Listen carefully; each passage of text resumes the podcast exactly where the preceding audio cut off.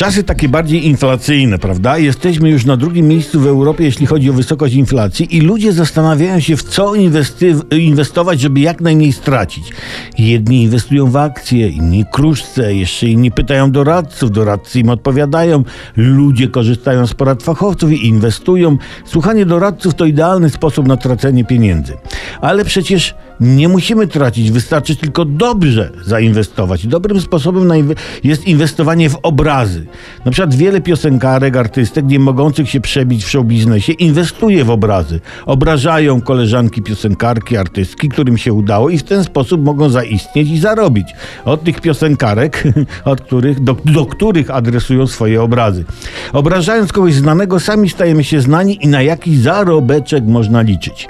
Z tym, że ostatnio najbardziej wzrosła cena cebuli, aż o 68%. Sprawdzałem. Czy któryś z doradców doradził chociaż jednemu inwestorowi, żeby ulokował swoje środki w cebuli? Czy powiedział kup za wszystko cebulę? Nie.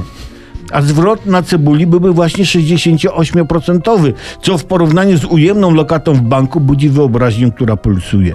Mówię ujemną, bo procent na lokacie jest taki, że odliczywszy wszystkie opłaty bankowe, jesteś na minusie. No.